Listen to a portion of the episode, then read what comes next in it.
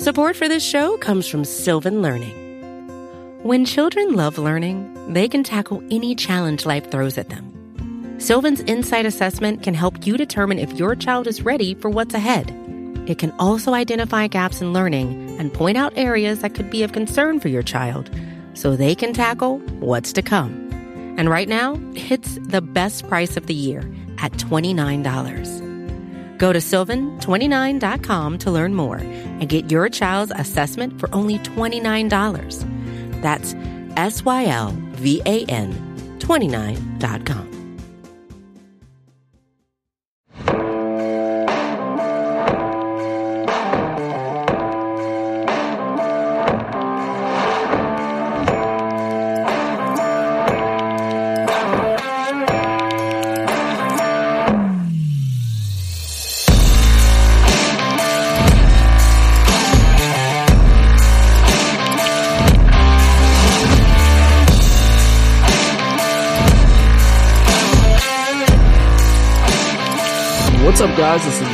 Draft podcast. I'm your host, Connor Livesay, here with my co host today, Joey Ickes. And we have a fun one in store. We kind of hinted at this last week, but we're going to do our first, I say our first, we've probably done 200 of these since since the uh, draft season kind of kicked off and going, but we're going to do our first live uh, mock draft for the Cowboys. Uh, we're going to do a seven rounder using the PFF mock draft simulator. Um, we're going to walk through this thing. Joey, I'm excited to do this. Before we get started, how you doing? I'm doing very well, man. These things are interesting and they're always fun. And it feels like every year you get caught up a little bit in the minutia of these things, right? Of like, oh, well, this guy's never going to be available. That guy will never be there. You know, all that kind of stuff. And then we get the year where CeeDee Lamb falls, Right. you know, further than he's supposed to fall. Where if that if CeeDee Lamb fell to the Cowboys that year in a mock draft simulator draft, you start the simulation over, or you skip him, o- you skip over him and say, you know, that never really happens. Like Right. that's just a simulator error.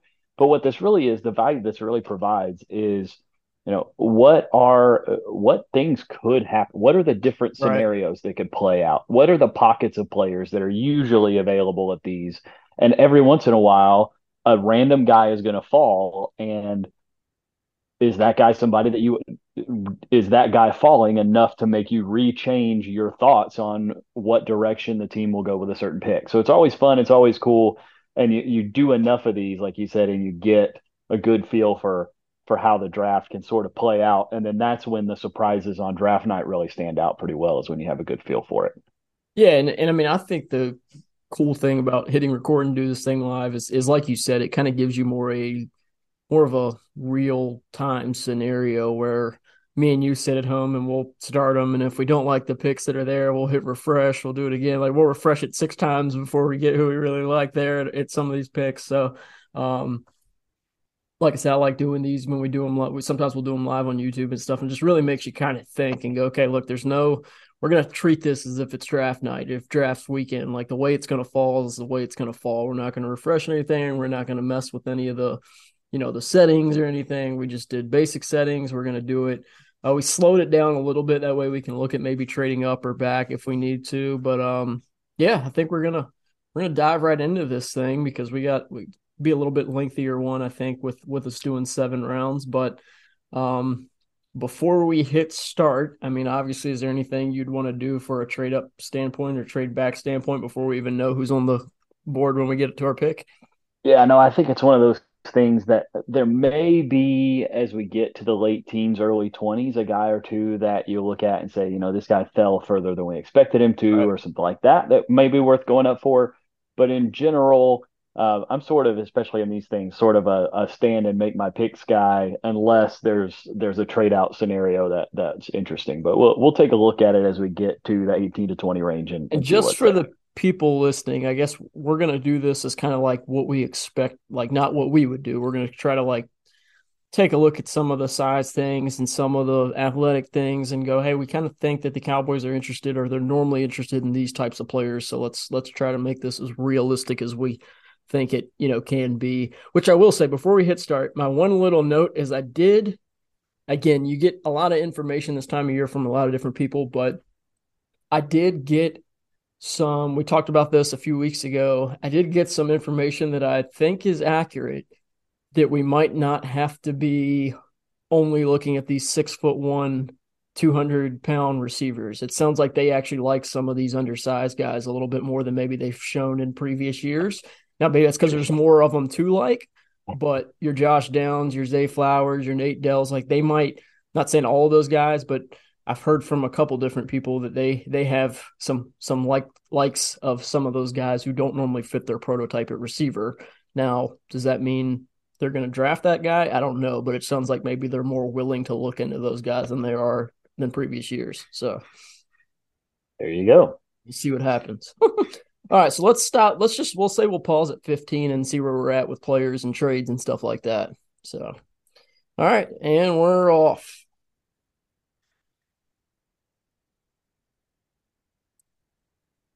All right, so we are at the 15th overall pick. The draft has gone Jalen Carter, CJ Stroud, Will Anderson, Bryce Young, Tyree Wilson, Joey Porter, Anthony Richardson, Will Levis, Peter Skoronski, Devon Witherspoon, Quentin Johnston, Christian Gonzalez, Jordan Addison, and Broderick Jones. Um, I mean, to me, you're from a trade standpoint, you'd kind of just be looking like if you're in love with Jackson Smith-Njigba, um, Joey Porter's. Yeah, that might be the one guy that would be, you know, a consideration, but that's a pretty big jump for, um, especially because we haven't seen him run yet. You know, right. that's a pretty Absolutely. big jump up for for wide receiver three. You know, we know the yeah. wide receiver group doesn't stretch a long way, but um, but your little nugget there on on some open mindedness concerning the size helps a little bit on that aspect. So, yeah. uh, I like I said, I, I I tend to lean towards let's let's wait and make the pick. Right. Uh, but maybe we maybe we pause it at twenty and see. Uh, let's do that. See 20, what's going 21, on. 22, We'll see where we're at yeah. there. All right, so uh, JSN just went. Looks like. Yep. So, so we Paris, lost. Paris Johnson went at fifteen. Uh, Myles Murphy went at 16. Lucas Van Ness went at 17. Jackson Smith-Njigba uh, went at 18 to the Lions. Bryan Bresee went to the Tampa Bay Bucks at 19. Brian Branch, Michael Mayer. So Baltimore's on the clock at 22. And like you kind of said at this point, I mean, I, I I'm kind of with you. Let's just let it play out and see where we where we get to. Um, if I was drafting here, I'd maybe look at making a move up for.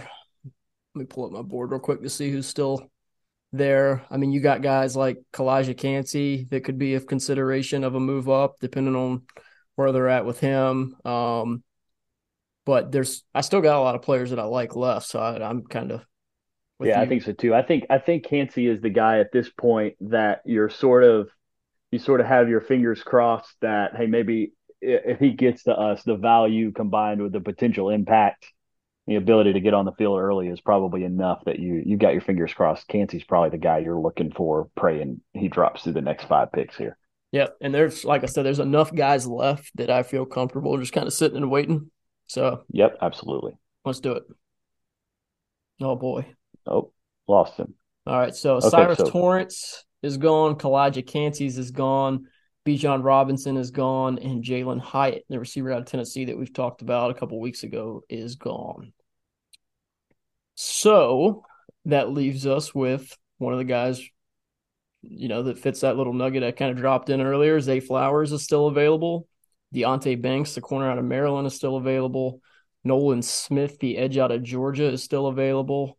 Um, and then all the tight ends are still available, minus Michael Mayer, Mayer, who went 21. Yeah. yeah. Um, just just as a general note, I, I don't think Dallas here would take an edge. You know, we've got the uh, the Army edge rusher Andre Carter available. I don't think they would take an edge just with the level of inve- uh, level of investment that they have at that spot already, and just the the pure volume of dudes they have there. Uh, I have a general um, distaste for taking a tight end in the first round, um, regardless of where in the first round it is. Even if you don't have any first round graded players, um, I don't know that necessarily um, you're just not going to get early enough production to make it um, to make that a great investment. I mean, I think the the simulator may have made it relatively easy for us, especially considering the uh, the conversation we had before we got started. Zay Flowers might be the guy here. Uh, I mean, he's he's definitely small, and it's definitely would be an outlier, but it's got to be either Zay or Deonte probably. Yeah, and I mean, for for me and a guy we haven't talked about enough, I think. And again, it'd be going, it'd be an outlier for what they like to do. But Mazi Smith, the defensive tackle out of Michigan's another guy that that I mean, he's right. I think he's my 27th overall player in this class. So I mean, again, we're not doing it for what I would do, but a position that maybe they could could look into there. Um, I know a lot of people mock the Siaki Ika, the Baylor defensive tackle, to them earlier in this process. I don't see it with him. Um, I think Mazi Smith is an interesting name to kind of circle as a possible candidate there, but I'm with you. I mean, for me, it would come down to Flowers, Banks, and then uh, Smith. Those would be the three guys that that I like the most, and that. I mean, again, like, do we take my nugget and run with it right away? Do we go? I mean, Deonte Banks makes a lot of sense here. I think pre combine, you know, not really knowing exactly the arm length, exactly the the speed and everything, but he has a lot of the makeup that they like in their corners. I think those are probably yeah. We've two... got a we've got a fun situation here where the two best players that are on the board, according to the the PFF draft board here that we're using, um, are Zay Flowers and Deonte Banks, who both happen to hit positions of need that both happen to hit positions of high value. Um, the one, you know, we don't have the athletic testing numbers yet, uh, but we do have the size. And from a size standpoint, uh, Banks from Maryland definitely fits their their profile typically better than than Flowers does the wide receiver. Uh, I just wonder if they may uh, be so focused on offense this year just because of the way the offense played out last year that um, they may go Zay. But so let's see. They got Zay Flowers, Nathaniel Dell, Josh Downs. I mean, that's really the only three I think that warrant any sort of first round consideration. Um, real quick before we end up deciding, you don't think? I mean, I know, I know their board, their board looks a little bit different, but a guy like Drew Sanders out of Arkansas, um, as a linebacker. I mean, I know that's a position that me and you really wouldn't love them taking another linebacker in round one, but could see them really liking Sanders with the way that he tests. And I know PFF has him as a 95th overall player, but I think they're a little lower on him than I would be. um, I mean, the tackles kind of win. I don't see anybody there unless you start looking at Anton Harrison or Dawand Jones. I think that's still a little bit early for me. Um, I mean, guards, you're looking at Steve Avila, Luke Wypler, the Ohio State center that can kind of make a transition to guard. I mean, to me, to me, this is a no brainer. It'd be Zay Flowers for me. It's just do we, you know, even though I'm kind of hearing that maybe they're more interested in some of these smaller dudes than they have in previous years. Do we have faith in that? I mean, uh, the good news about this situation is that you know we can sort of take that nugget and run with it if we decide to. And one of the things that we have the benefit of having done this, you know, a few dozen times each individually is that if you don't hit wide receiver here, there's a chance you have a wide receiver you like at 56.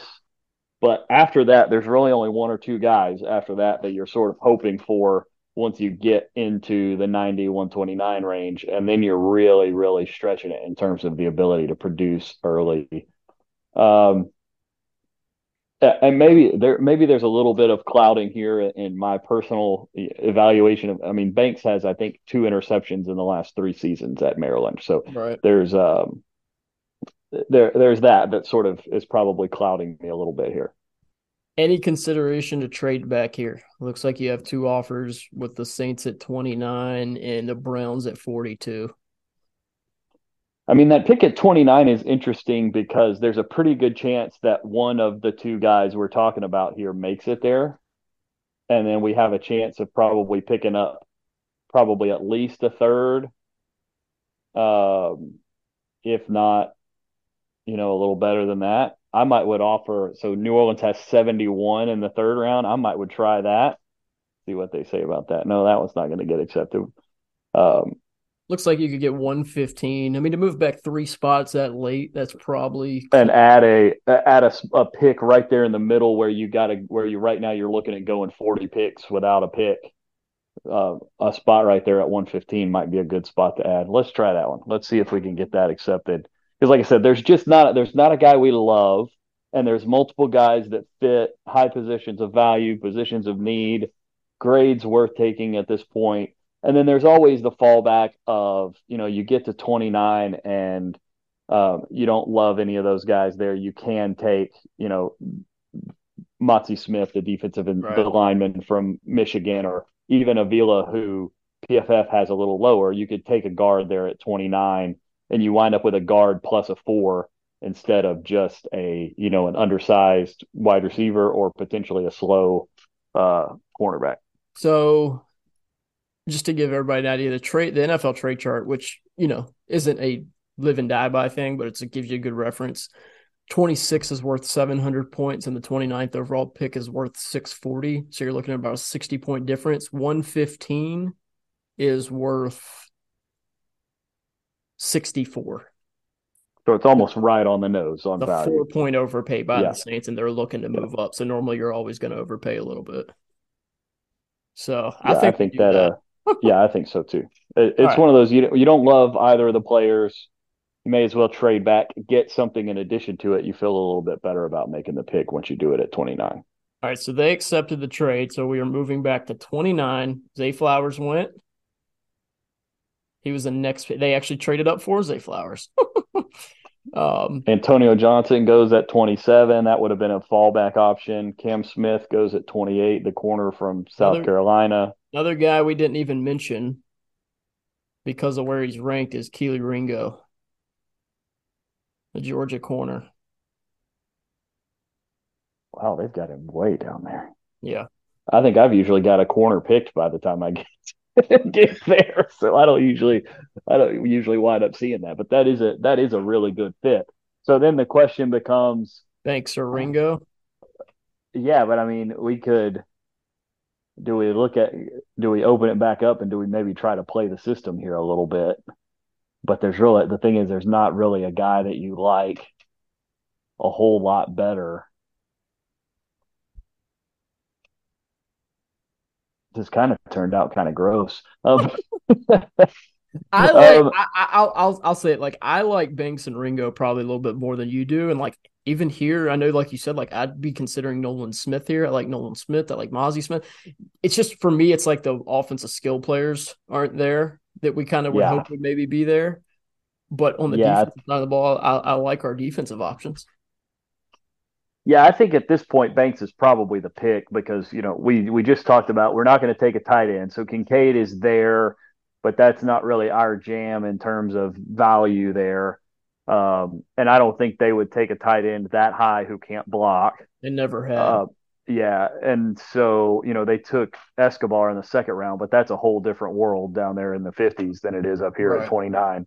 Uh, I think Banks is probably the pick, um, based on what they would do because he fits everything that they're looking for, and and even if he doesn't run as fast as we um, might prefer somebody to run, uh, hey, we don't know that he will run. Right. I, I was going to say fast yet, but I listened to the NFL, uh, excuse me, the athletics NFL draft mm-hmm. show that they do with yep. Dane Brugler, Lance Zierlein. Um, they actually noted him as a guy that they think is going to run really well. I don't see that on tape, but they hey, we talked about could, how they're way better at that than I am. So right. they said that they think he could be a low four fours, you know, mid four fours guy. So that's that's pretty good.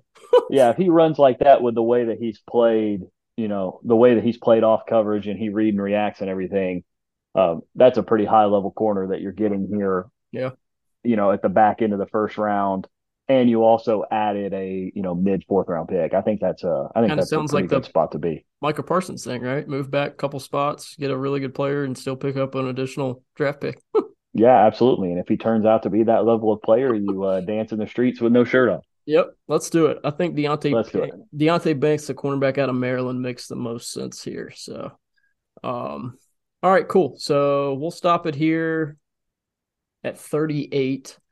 Um, so Tyrique Stevenson, the corner out of Miami, went right after. Dalton Kincaid was the last pick in the, the first Kansas round. City. Oh, that's so nasty.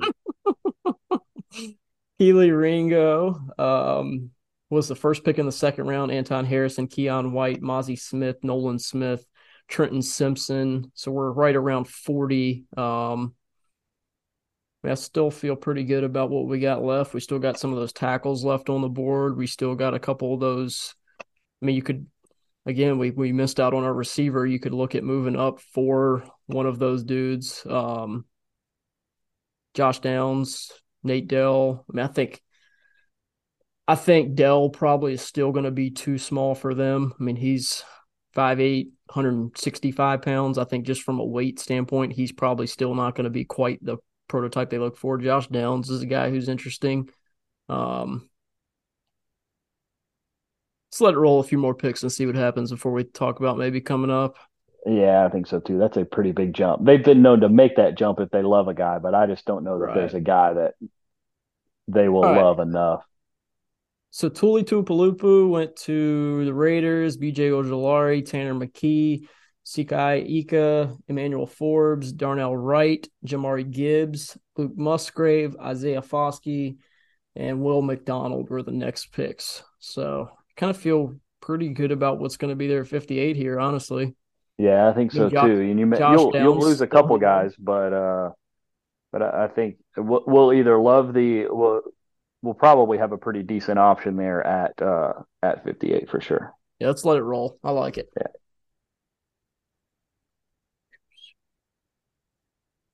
All right. So we had a we have a legit pin throw. Steve Avila, one of our guards, kind of went right before us. Right ahead of us. Yeah, that's um, one you're you know, where that was one of the ones you had your fingers crossed might make it to you. That would have been a fantastic one to to take yep. there.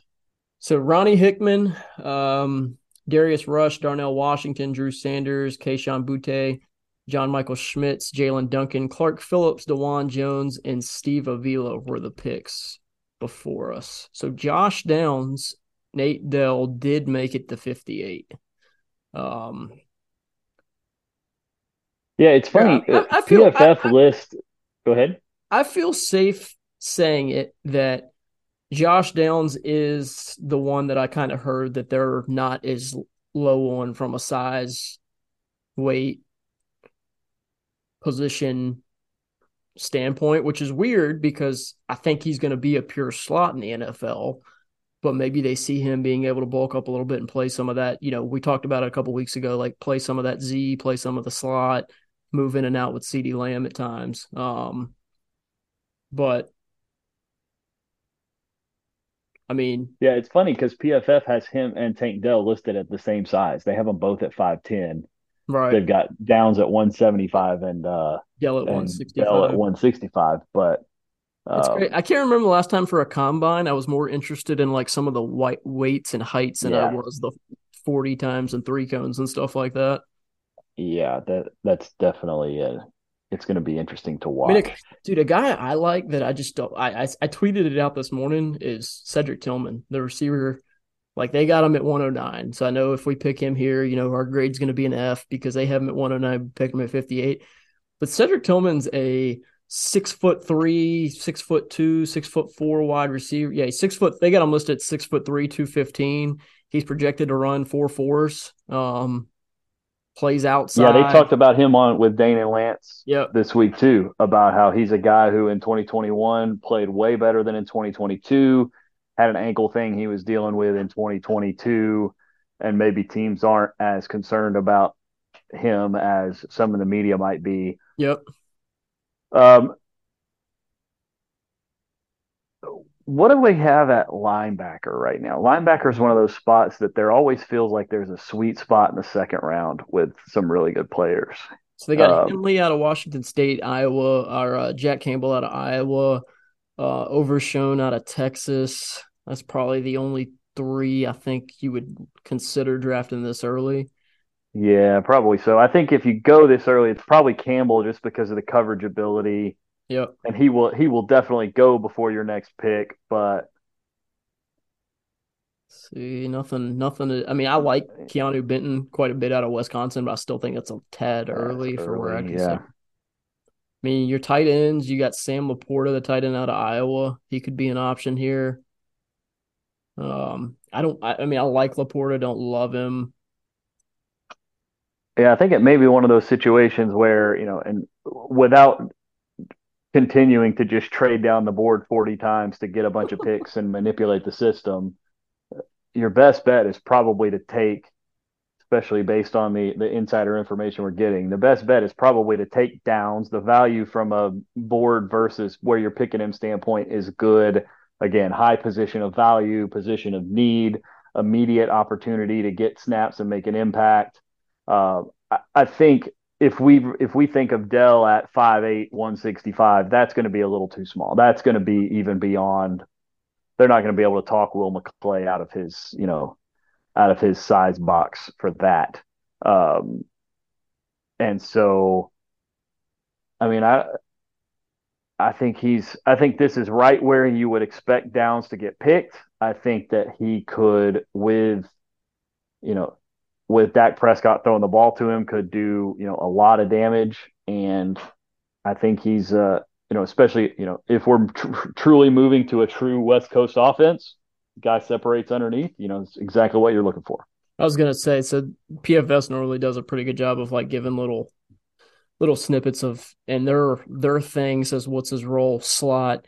Downs is one of the best underneath separators in the class, and he's played 89% of his snaps from the slot over his career. I don't see why that should change in the NFL. So, you know, he played 11% of his snaps at that Z position, also at UNC. Um, and and again, like I think he's a guy that has the athletic traits and some of the the release packages and route running that he could survive playing, you know, 20% of his snaps at a Z, which will allow you to kind of flex him out wide, let CeeDee work some out of the slot. And even with just his speed and explosiveness from that position, I think that the, I think the value here just makes a lot of sense. And I, yeah, I think so are, too. And you, you, you could wind up putting him in stacks and bunches with CeeDee and, re, and reduced splits where they're essentially both in the slot because you're not going to get a ton of, of tight press. They both can have two way go type situations on their, uh, on their defenders. You can get a lot of usage out of that that combination um, and do some really cool things for sure. And just just well, I think Josh Downs is going to be the pick here, but just to kind of give you guys a,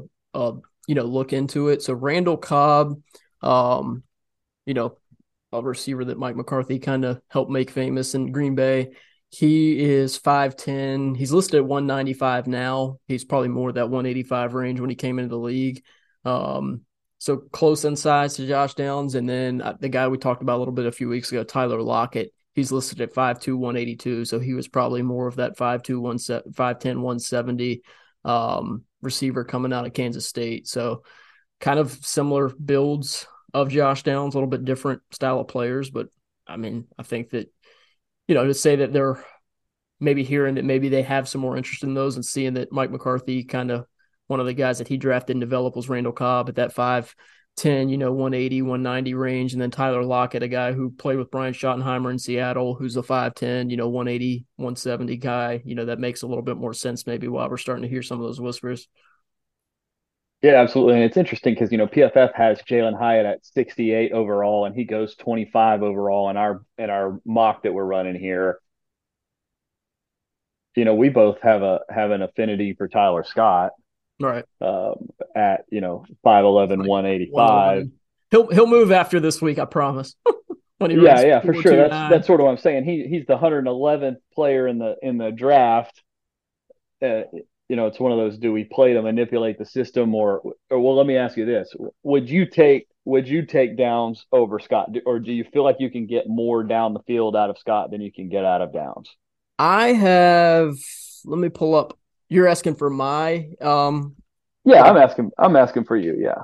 Okay, so I'll give you real quick where I got these guys slotted um to give you an idea where I'm at. So I have as it stands today, which I don't normally have a big change after the combine cuz my stuff's based you know, probably 80%, 90% on the tape and then just a little bit of that goes to the athletic testing, but I have today I do have Tyler Scott ahead of Josh Downs. Um, yeah, and he's a guy who, you know, he only had seven slot or two slot catches in 2022. Tyler Scott did. I know. Plays outside. So he he's an outside guy with, I mean, an almost 13 yard depth of target.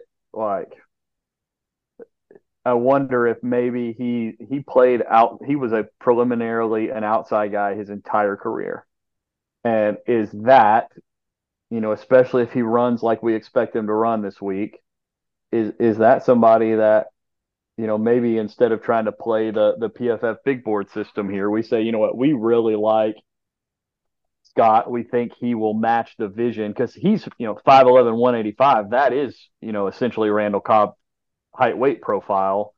Same thing, you know, Tyler Lockett's the comp that Dane gave him that we've gave it, given him. Um, do these guys look at that and say, you know, between Schottenheimer and McCarthy and those two guys, uh, you mentioning those two in comparison to Downs is what made me think about Scott is that, you know, maybe maybe Scott's the pick here, and you know, we're not going to get a great value grade from PFF here, but you know, but when we go back and look over our draft and we say, okay, you know, we took we traded back, then we took Deonte Banks, and then we took Tyler Scott we hit two of our biggest potential positions of need, got an extra pick in the process, and we feel pretty good about these guys' ability to come in and produce. You know, uh, value notwithstanding, um, I think you take that in terms of coming off of the first two rounds of the draft. I'll tell you, I'd be thrilled because Tyler Scott is my 29th ranked overall player, and Deonte Banks is my 31st ranked overall player. So Yeah, so like I said, I think that there, there's there's a chance that you know that you and I are a little high on Tyler Scott, but you know Dane's got him up here at you know the 47th or 50th or so best player in the class. So I might say we just go ahead and pick Tyler Scott here, PFF board notwithstanding, and uh, and roll through and, and see what we can do from a running back and defensive uh, front seven standpoint after yeah. that everybody might be mad at us telling you Tyler Scott's going to be a player. He's going to be. I mean, again, we keep hearing him compared to Tyler Lockett, and I. Uh, Jack Campbell went seventy fourth. Sorry, I didn't mean to interrupt you. Goodness. Well, again, we keep going. We keep we keep because Nate Dell still on the board. yeah, and this happens so often. They've got him so high, but it's like they won't let teams pick him because of the size. Yeah. Um. Um. Jack Campbell went seventy four. I'm trying to just Henley, the linebacker on Washington State, went 69th. Nice. Nice. Downs went. and then Hooker after. went 61. Yep. Josh Downs went pick 60 to the Bengals. Um, I really don't hate anything that's happened. I think that. Yeah, I don't think so either. I think I think that pick that range from uh, you know, 56 to 90 or 58 to 90 went about as well as you could have expected it to go. Right. And n- now you're sitting in this fun little range where now it's you're in a spot. It makes a lot of sense to take a running back if you're in this range here, especially because you added the extra fourth and you you know there's a yeah, there's a certain running back I have a high affinity for. uh, who's available but it's hard to it is hard every time you get to this point when you look at the running backs at this point and they've got, you know, Achane and Bigsby and Kendre Miller and so they've got so many running backs in this same little stack of, of guys or in this little range of guys that it gets hard to justify using pick 90 when you think there's a pretty good chance you get back to you know, especially now that we added 115, you're going to get to 115, and one of those few guys is going to be there um, for you. Uh, that that guy you got at the top right there, Sam LaPorta's got a yep. is a little interesting here in the yep. third round too. And I know I know our buddy John Owning loves uh, Herbig, the edge linebacker, the small, undersized. Ima- imagine that the uh, the collective we uh, loves a, a, relatively undersized, long, Wisconsin. athletic edge rusher from Wisconsin. we, have been down that road a few times, uh, but uh, but yeah. So there's you know there's the tight end from Iowa. There's the edge rusher from Wisconsin. There's all almost all the running backs outside of you know Gibbs and um, Robinson, and I think Charbonnet went already too, right? Um, yes, running back out of UCLA. So all the running outside the top three running backs, they're all there. Um, there's there, out, there's so many good runners in this class. Yeah, that, that's what I'm saying. It's really hard to justify. You I know, know. I I love De'Von Achane. I love what he is as a player. I think he's what the 2023 NFL running back looks like and feels right. like. But from a value standpoint, it's hard to make that pick and then say, you know, a round later, I could probably get Tank Bigsby. Right. He's going to be a really good running back. Maybe another round after that, I can get Kendre Miller. He's going to be a really good running back. Um, so I think if you if you don't want to go double up at corner and go with Eli Ricks, uh, then I think you're probably looking at um, probably the the tight end who I can't ever remember his name, Sam Laporta, Laporta. Yep. Laporta, or maybe Herbig, just from a value standpoint of the team valuing the position.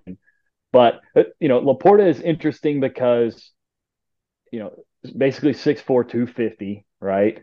Um, he's not a he's not a dynamic like reliable pass catching option. Right. But he wins after the catch. He breaks tackles. You know, we've got it written here.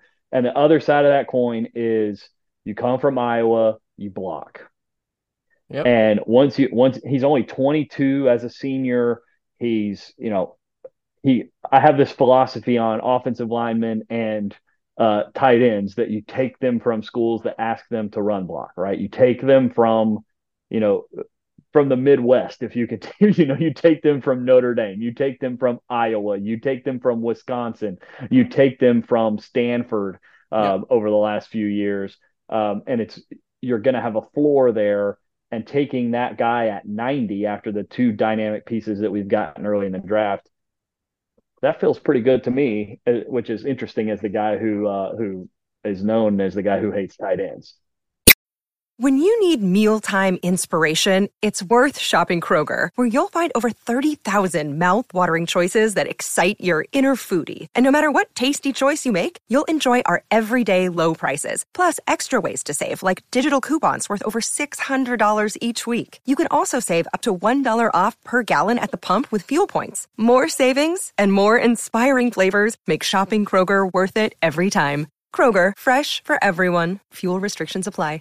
Yeah, and I mean, I, I just think here where you're at with Dalton Schultz more than likely not coming back, it, it, the value makes sense, the position of need makes sense. You're drafting a guy who's you know you feel like you know could have been picked possibly in the second round. You're here at the back of the third. It just I think it makes a lot of sense there. Um, I like Herbig quite a bit too out of Wisconsin, but like you said, they're pretty safe at edge rusher right now unless they try to do some cap stuff with Dorance Armstrong or stuff like that. But they got Sam Williams coming back in year two.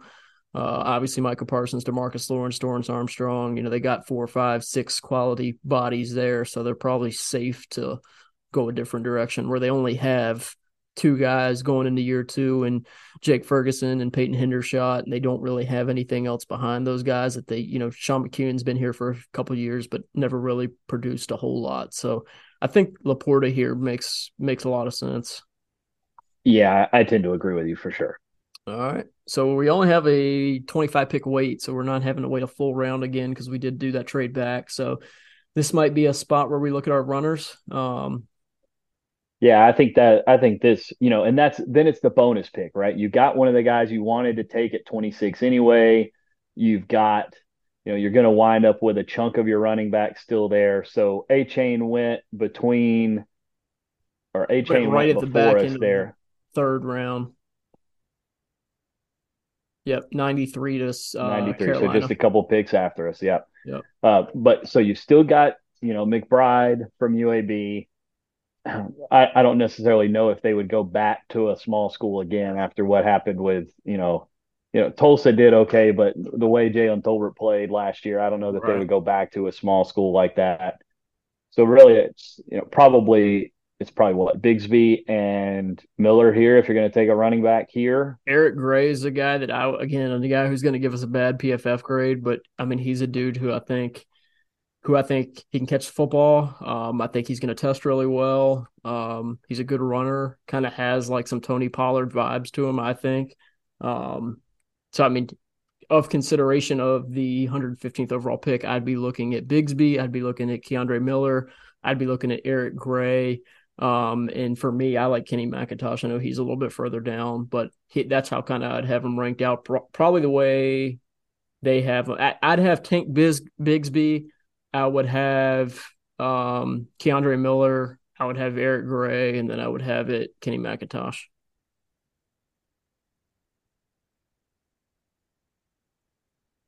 Yeah, so I'd probably, especially considering you know, the idea is sort of that Paul Solari, the new Cowboys offensive line coach, wants to run a bunch of zone stuff. Um, Tank Bigsby is one of the best zone runners in the draft. You know, super elusive, makes guys miss. You know, did drop three passes, which you know, considering you're a guy who only had 42 targets, that's not great.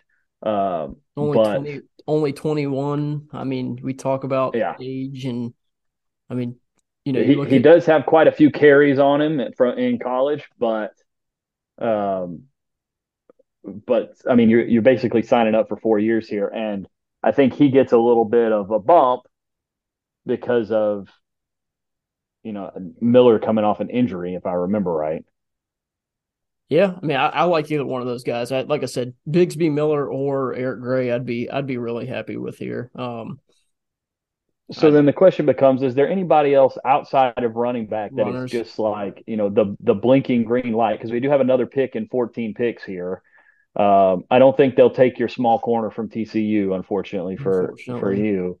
Um, you could go go back to the receivers here. I mean, I mean, let's just like I mean, the I guy there's like probably got, Michael Wilson, right? The the Stanford guy is probably the guy. Yeah, Michael Wilson. I mean, Parker Washington's more of your slot guy out of Penn State. A.T. Perry's a big, fast dude out of Wake Forest who's more of an X. Um, I mean, I, like I said, w- Wilson makes a ton of sense there, but do they double dip at receiver right now? They haven't really addressed the trenches at all. Um, I mean, let's look at our defensive lineman real quick and see who's there. Pretty good defensive tackle class. The uh, Wake Forest guy is interesting to me. Kobie. I haven't seen I haven't seen his I haven't seen him on tape. Yeah. But every time I run through this, I pull up his uh, his profile on PFF, and they yeah. are like so. PFF does an awesome job with their um, with their draft guide and stuff like that. It's probably it's one of the best features that they have in the entire site, and it's a it's an awesome site. Um, Kobie Turner had an 88.8 pass rush grade in 2022, a 93.1 run defense grade in 2022, and a 14.7% pass rush win rate, all of which are in the top 75 to 80% of defensive interior players. And he had a 75.9 true pass set pass rush grade. Yeah. So he's got he's got 11 sacks in the last two year or the last three years, grades above 88 on PFF, which you know take their grades for what for what you will. But he's basic he's basically a B gap player at 290 pounds. That's a guy who always catches my interest in this sort of range, just because I always get here and haven't hit the trenches yet. We go through the same exercise, and he's a guy who, especially if he tests well this week, um, is probably he's going to come up boards probably because teams are going to come back and look or people in the media are going to come back and look and see Kobie Turner with the production and the grade and the 11.5% run stop rate. So just a dude that just destroys the run game from the inside and wins against as a pass rusher. This this screams to me as like a Osa Odighizuwa. You pick him you know, early in the fourth round, late in the third round, and you wind up with a uh, with way more value than that out of a rookie. Yeah, no, I mean, I, I like Kobie Turner. I know he played like some of that five technique at Wake Forest at times, kind of a guy who a little bit of a tweener, like can be viewed as that, you know, even front edge, you know, possibly even that five technique in the odd front schemes, but also could fall in and play that under tackle. Um, and some of those, you know, again, he's 290. So a lot of your under tackles nowadays are 295 to 310, you know, and just mm-hmm. they're more athletic than big and strong. And they might not play, you know, three downs for you, but they come in on third and longs. They play on the first and tens and, you know, try to try to get after the quarterback. So I like that. I mean, I think defensive tackle is kind of one of those sneaky positions of need right now. You got Osa here, you got, you know, Gallimore here, Hankins and Watkins are free agents. Um, Bohanna really hasn't panned out the way you kind of thought he would. So, I mean, I think this is a spot where we definitely should look to address the trenches, and Kobie Turner makes a ton of sense. Yeah, I think that's uh, I think that's probably the guy, and it's interesting. He was his role was much more diverse in 22 than it was in 21. So he played 603 snaps in the B gap in 2021 and didn't play anything over seven snaps anywhere else. And right. he played 84 snaps over the tackle, so basically a, a, a five technique 30 or excuse me 312 snaps in the B gap. So anywhere from a a 2i to a or excuse me anywhere from a 3 technique to a 4i technique. And then he actually played 112 snaps in the A gap uh, at Wake Forest this year. And they played some teams man. They played Clemson. Yep. they played you know they played Louisville. They played North Carolina. They played Missouri in the bowl game. Like you know Missouri's not you know the top of the SEC but they are an SEC team that you know, and that was his one of his best graded games of the year too, according to PFF. So oh, I, I think you know, I, I think especially because we do like a lot of the running backs that are left, and we got two picks in the next fifty. We're going to be able to wind up getting, you know, we got a lot of picks coming up here. We're going to be able to get a running back here. We feel pretty good about. Yep, I like it. Let's take it. Kobie Turner is the pick at 115. That was our trade back pick for those wondering. All right, now we got to look at a running back. I feel. Um, we definitely. Yeah, Michael Wilson's still staring us in the face there. Is he? but but I oh, mean, yeah. Bigsby's almost as highly rated as he is. Yeah. And and we, we we still have him on the board too. I mean, this feels like just about as much of a dream scenario of a third and fourth round as you can have for the Cowboys in terms of the way it played out. And adding that pick at 115 gave us the opportunity to not feel like we had to take the running back at 90, not feel like we even had to take the running back at 115. And I mean, we're on what our fifth pick of the draft now. We're about to take a guy who's going to come in and probably be a starter and play, you know, get 200 touches in his first year. Like, that's just, I that's, mean, like it sounds crazy to say, but that's just kind of the reality of the position nowadays. It's and that's it's the reason why you can't take the running back at 26, right. even if he falls. And you know, he, he Bijan Robinson didn't fall to us at 26 in this draft. But this is the conversation we would have had at that point. Is you look at this running back group.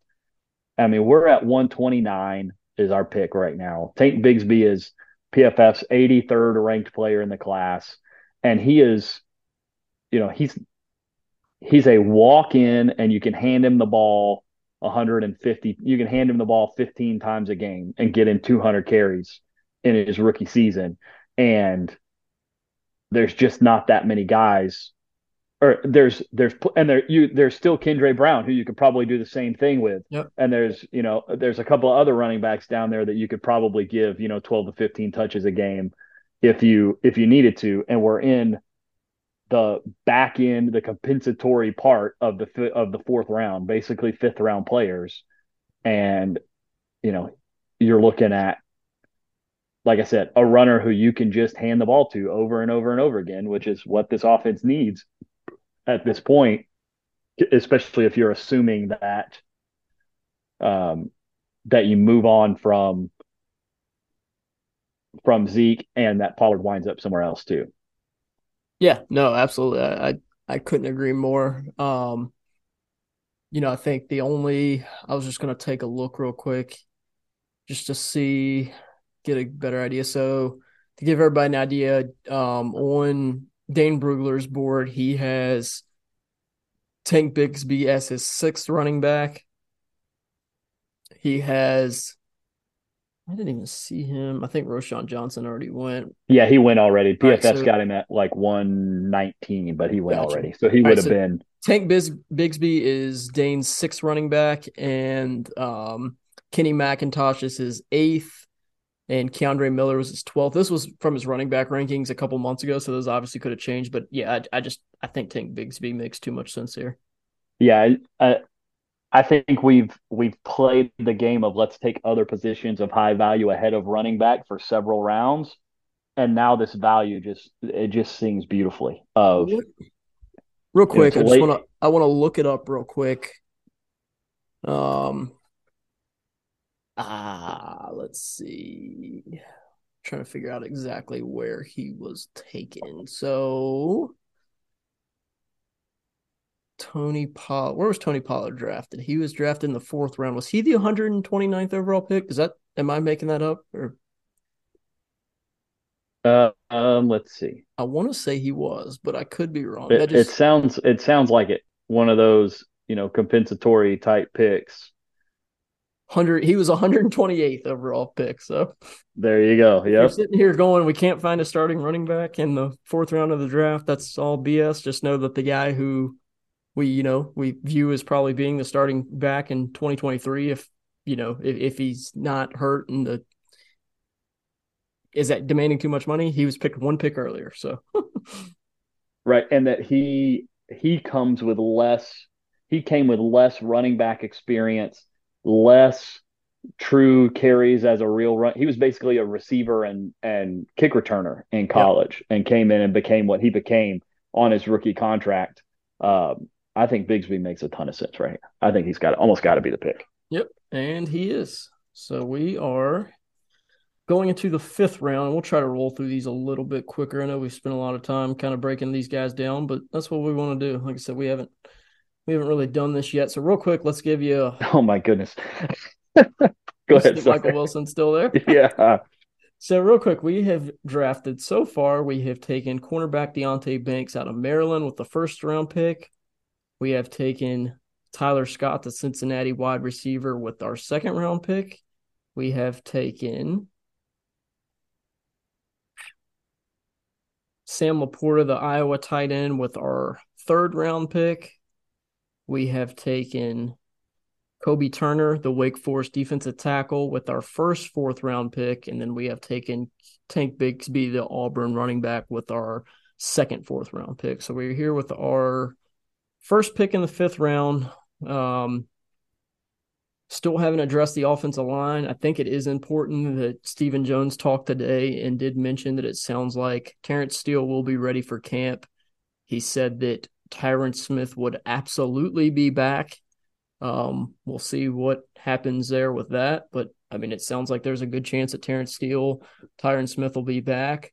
Um, but they always seem to like to add offensive linemen in that fourth, fifth round range. They did it with Matt Waletzko. They did it with Josh Ball. They've done it with guys in the past. Um, and I mean, I think, I think this late in the draft, you're hard pressed to find just a bona fide starter. So something that I look for this late in the draft is guys with position flexibility that could potentially be your swing tackle, could potentially slide in and play guard for you in a pinch.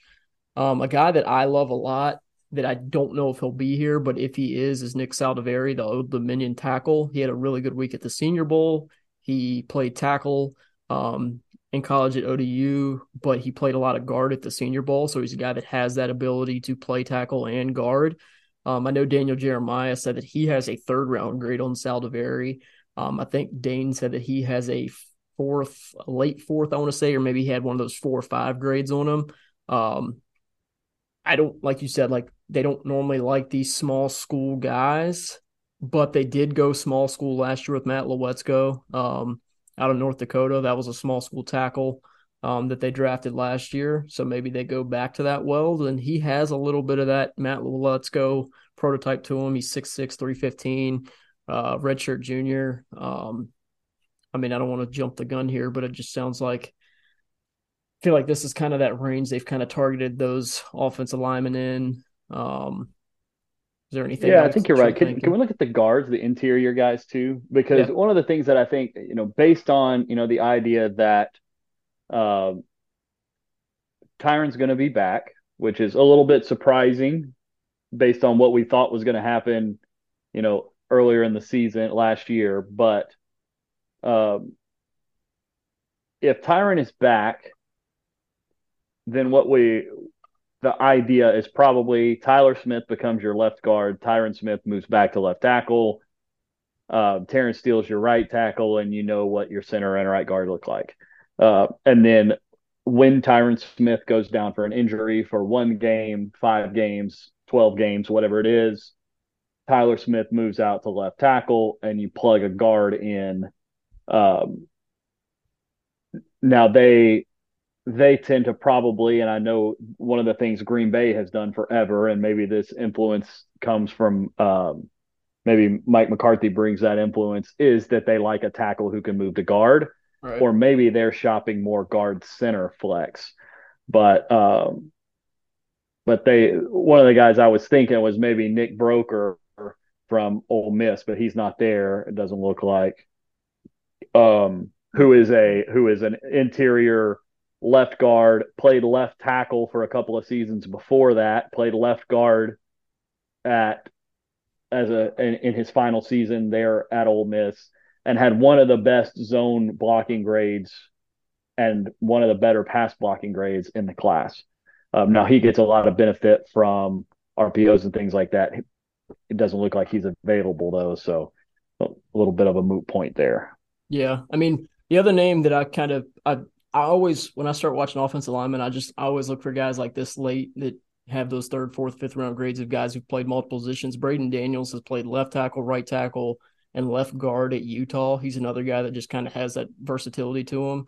Um, I don't know. I mean, I, I, think that this is a position that they kind of look at targeting offensive line. Um, yeah, and he's got some right tackle background too, like you said. Yeah, played both uh, tackle uh, spots and, and, left guard. Yep, really good zone blocker according to PFF. Uh, he's another guy that I'm I'm I'm a lot higher on than others just because of his versatility um, he's got good size to him. Um, you know, he's a guy who kind of he's he's not a massive frame guy, but he's 6'4", 297, You know, kind of has more of a guard build than a tackle build, but he's got what I think is going to have some pretty impressive arm length to him. So I think he could play tackle in a pinch. Um, played at a little bit bigger school than than Old Dominion. So if we wanted to look at the the Utah tackle slash guard Braden Daniels, I think that makes a lot of sense here at 163. Yeah, I think you're probably right. I think it's I think the their tendencies along with, you know, the player and and he's from Texas, so he's from Carrollton, so he'll be, probably be a Dallas Day guy. Uh, they'll they'll be pretty familiar with. So I think I think Braden's probably a uh, probably a pretty decent uh, decent pick here.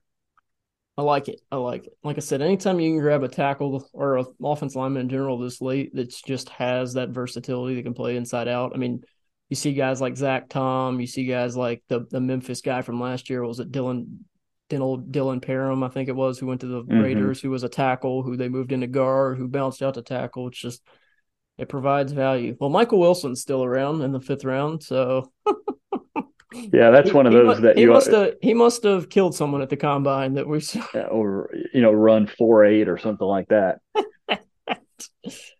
I mean, even the uh, Princeton wide receiver is pretty interesting to me. I uh, I was looking fast. at some of his information yeah. uh, the a little bit earlier, and he's a he's an interesting dude. Uh, from you know from his background at Princeton, and I need to go pull it up to see what it was that made him so interesting to me. But he I remember like seeing records in the hundred meter track. I mean, he he's I think he's the betting favorite to run the fastest time in the combine this year, if I'm not mistaken. Yeah, he he's up there for sure, and you know. 14.4 yards per reception this year, almost 17 12 touchdowns over the last two years almost played some in the slot, but mostly outside. You know, contested catch rate through the roof, yards per out run really high. That's a guy that, you know, once you get this late in the draft, you're picking traits a lot of times. And, you know, especially for a position they're relatively talent poor at, you may be looking at you know, Michael Gallup, depending on how his season goes this year, he may or may not be back next year. Um, just uh, just an interesting name to think about. Um, you know, he's got grades against like against attorneys that go to Harvard and Yale and things like that. But um, what about linebacker? They love to take their fifth round linebackers, don't they? They do. And we had a tweet come out earlier today that kind of breaks down like what they like in linebackers, kind of your your fast, athletic, gonna run well, gonna jump high type of guys. Um trying to pull up where I have my linebackers at right now. So Ventrell Miller really I, I, I like him, but I think he's more of your instinctive you know, middle linebacker. He's going to play with instincts. He's going to play with some awareness. Um, Cam Jones is an interesting one. He's he's out of Indiana. Um, he might be a little bit closer to fitting their athletic profile. Um, more of an undersized 6'3", 228, going to probably run really well, going to jump really well. Um, that one is intriguing. Um, I have a hard time thinking he'd be around here, but we said we weren't going to skip over guys because you never know, especially this late. Yeah, this, it's one of those things where we're at the point where we sort of have to decide how, how true we're going to stick to our idea here. Because if if this happens, Michael Wilson has to be the pick at some point. Yeah, like this is you know right. this is the middle of three picks that we have between 163 and 176. Well, um, let's take him then. I mean, I, I think if, if that's the way we're gonna if that's the way we're gonna approach it and say, you know, what are they what would they do in this scenario? Um, I think they probably take Wilson, especially because he just fits their style of wide receiver yeah. so well. Just Let's true route runner, big guy, big school, all that kind of stuff. All right, we took Michael Wilson. Um, probably with the steal of the draft. I mean, yeah, I think so. But we, we've we've had the Cowboys get uh, regarded as the steal of the draft in the fifth round before, so it would not would not surprise me at all. All right, so let's take a look at these linebackers. Um, like you said, they love their fifth round linebackers. This is our last pick in the fifth round. I mean, Cam Jones is not would be my him and Ventrell Miller, the Florida linebacker, are going to be my two highest graded linebackers right now. I know a lot of people like Dee Winters. Um, I don't know if that's just a Texas TCU thing. I, I I don't mind him, but I don't love him as much as everybody else seems to. Um. Yeah, I mean, and then the question comes back. You know, I'm going to mention the position that we all you know hesitate to talk about because of the amount of work it takes to do it right. Is you know they've talked about the idea that they want to spend more draft picks on quarterbacks. Yeah. And they, good. you know, they picked Ben DiNucci a couple years ago. They picked Mike White. Not that, you know, they, they've they've made some investment at quarterback. And and Aidan O'Connell is the name that I'm looking at. Um, and I haven't, you know, done the film evaluation on the quarterbacks because if I do that and try to do it the right way, it just takes me forever. So I just haven't done that yet.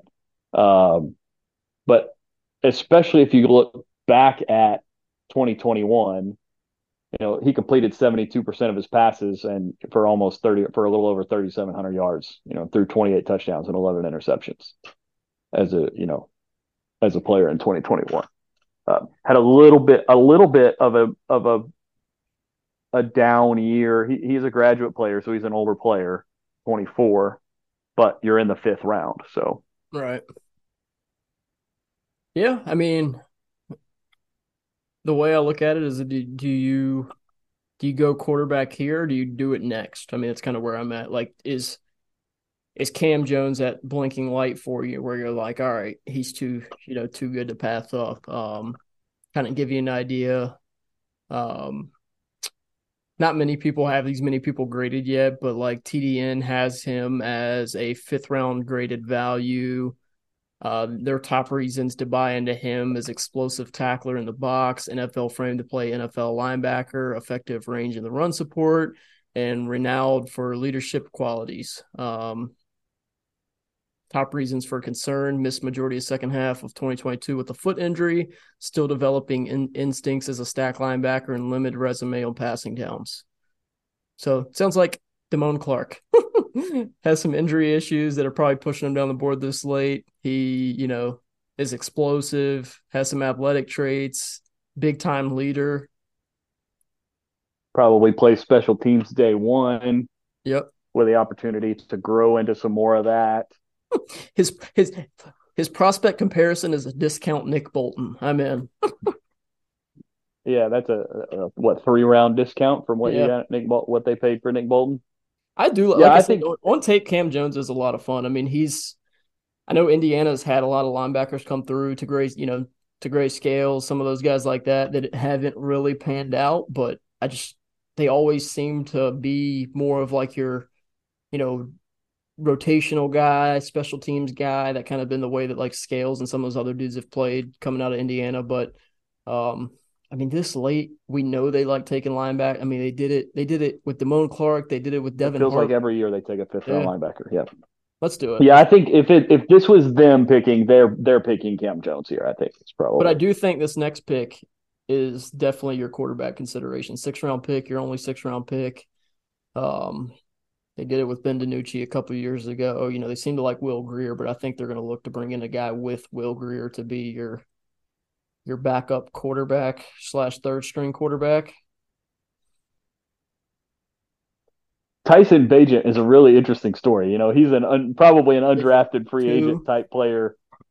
Super interesting story. His dad is like a world champion arm wrestler. Yeah, I saw that on the like, Senior Bowl. Yeah, they, they had him on the Senior Bowl and stuff like that. But like, I, have heard Tyson Bagent talk. He has the uh, the record, the all levels record for most touchdown passes thrown by a quarterback at any level in college football history.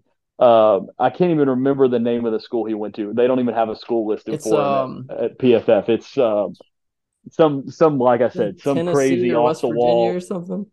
Yeah, something. I I let me. I'm gonna have to effort this because I I can't can't leave it unanswered. But he, like I said, he is, and he's a guy who has Shepherd University is the Shepherd. name of the school. Yeah, it's in West Virginia, I think, if I'm not mistaken. Yeah, and so he. Uh, I don't think you pick him here. I think he's probably a you know like a undrafted free agent type situation, but he's just a really interesting story. That's that's fun to mention that you know a guy at that level um, holds that level of record. You know, wound up going to the Senior Bowl is pretty pretty, pretty cool for him. But uh, I think if they take a quarterback, I mean the, the the thing is you get to the sixth round here, and the the quarterback pickings are you know so so slim, you know. Right.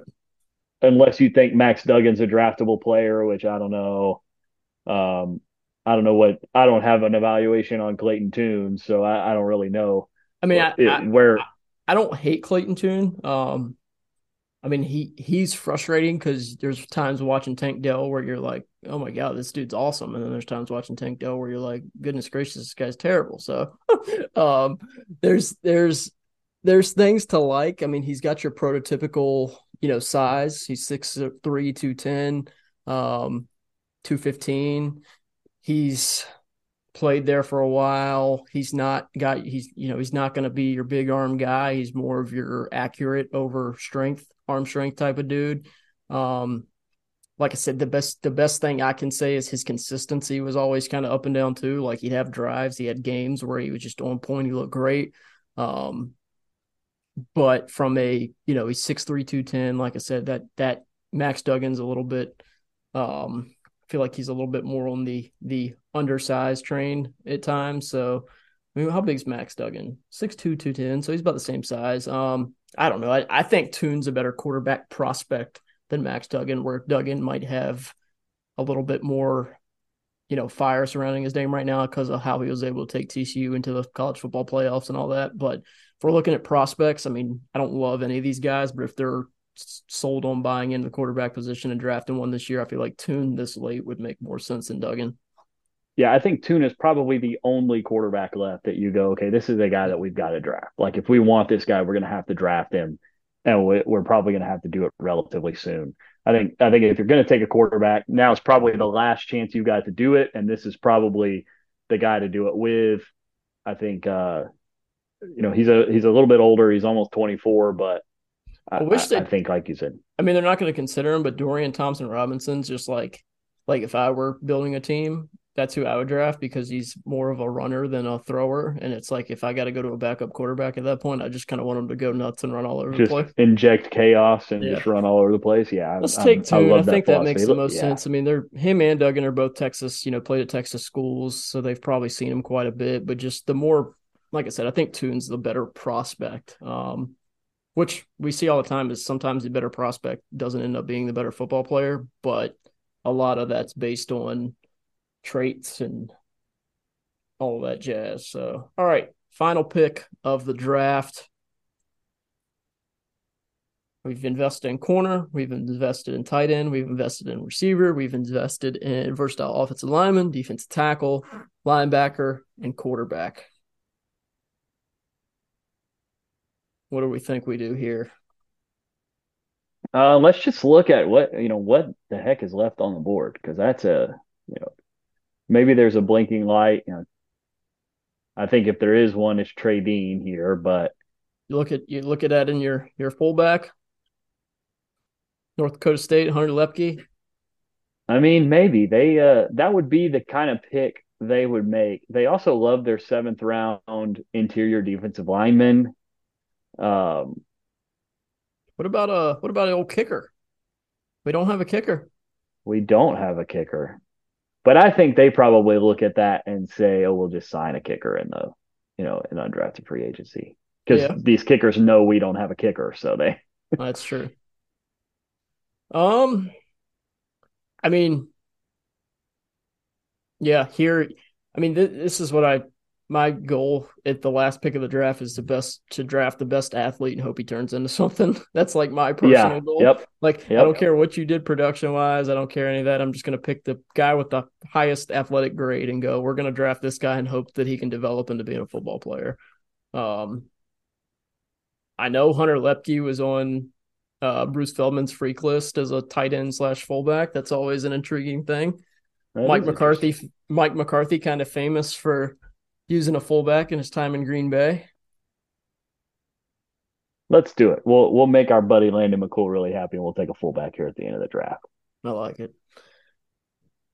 He said that's one of those things. PFF probably hates that pick, um, but he's probably a guy who makes your roster, and you're they might they might hate our grade in general. Honestly, yeah. let's see what we got. Let's see what we got for a PFF draft grade.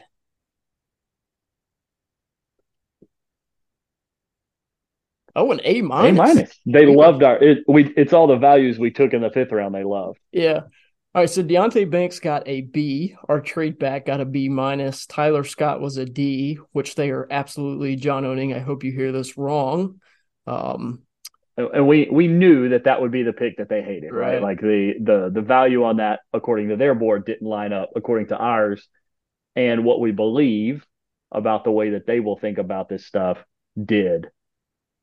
So Lance Sam LaPorta in the third round, Kobie Turner in the fourth round, Tank Bigsby in the fourth round, um, Braeden Daniels in the fifth round, Michael Wilson in the fifth round, Cam Jones in the fifth round, uh, Clayton Tune in the sixth round, and Hunter Luepke in the seventh round. And like you said, our fifth round minus the Braeden Daniels pick, which I mean, I knew they didn't like him as much as I did, and again, we weren't doing this as far as how I see it, but I think Braeden Daniels is a little bit better than a D minus grade there. But A plus, A plus, A, and a B minus to close things out. With Tank Bigsby also being an A, that pretty that probably changed our values a little bit. yeah, you know, I think it's one of those things that e- even as we did it, we didn't feel fantastic about picking Deonte Banks where we picked him, uh, which is why we moved from 26 to 29 and added the extra pick, which turned into Kobie Turner which they gave a C plus pick there, but what that allowed us, it, it, basically enabled us to get a bonus player that we got there. So when you combine the value of uh, Deonte Banks and Kobie Turner, you feel pretty good about that. Um, and we knew it's we knew that the way it lined up early was going to be tough from a value standpoint, according to PFF. But we were able to just sort of go down and pick off value in the second half of the draft because and this is this is what it sort of comes back to on the whole idea right? Um, we addressed high value positions of positions of need early in the draft and we were able to come back and take value at positions even positions of need like interior defensive line running back. Running back. You know we even got a fantastic value at wide receiver you know really late in the draft too so I like it. I mean, like I said, I think you added a starting corner. I think you added added a starting receiver. You know, my you know, if they go out and sign OBJ in free agency or something like that, maybe not. But I think today you added a starting corner, a starting receiver, probably a starting tight end and 12 personnel looks with Jake Ferguson and Sam LaPorta. Uh, Kobie Turner is a guy who I think could play valuable snaps for you in year one as a rotational three technique. Um, possibly even depending on, I know Dan Quinn likes to mix things up at times and play some of those defensive tackles out wide. So he could do that as well. I think Bigsby could come in and compete slash be your starter at running back. Um, Braeden Daniels is a guy who I think could come in and you know, we always seem to have injuries at swing tackle, whether it's Matt Waletzko or Josh Ball, whatever it is. Those guys always seem to come in and, and get hurt. So maybe he could come in and compete for swing tackle reps, um, be that versatile guy that could play some guard in a, in a pinch. Michael Wilson's a guy we both love that late in the draft. Cam Jones, rotational linebacker, special teams guy. Clayton Tune battling it out for you know that third quarterback spot, and then Hunter Luepke could come in and play a lot of snaps for you in year one as, as a fullback slash tight end move piece that Mike McCarthy special teams like, like he's you got to the back end of this draft is just beautiful from a value standpoint. You got special. You're going to get contribution, contribution, contribution early in the draft from probably three of your four last picks in the draft. You picked four times after 170, and you probably get production year one on special teams from three of those guys, and one of them was a, the fourth one was a quarterback. So, yep, no, absolutely. Like I said, that was a uh, we went long, but that was fun, and we're gonna you know probably do one or two more of these before the draft, just to kind of after the combine, we'll kind of get every all our rankings adjusted, kind of figure out who might check out from a medical standpoint and who tested closer to their standards, and we'll do these again. But wanted to come in before the combine and talk about some of these guys and figure out maybe some directions they could look to go. And combine starts this week. I know it's Thursday, Friday, Saturday. Um, so it's going to be a lot of fun. Make sure you guys tune into that. Make sure you guys are tuning in every week to the Talking the Draft podcast and all the other podcasts on the Blogging Boys Podcast Network. We thank you guys for listening. See you guys next week.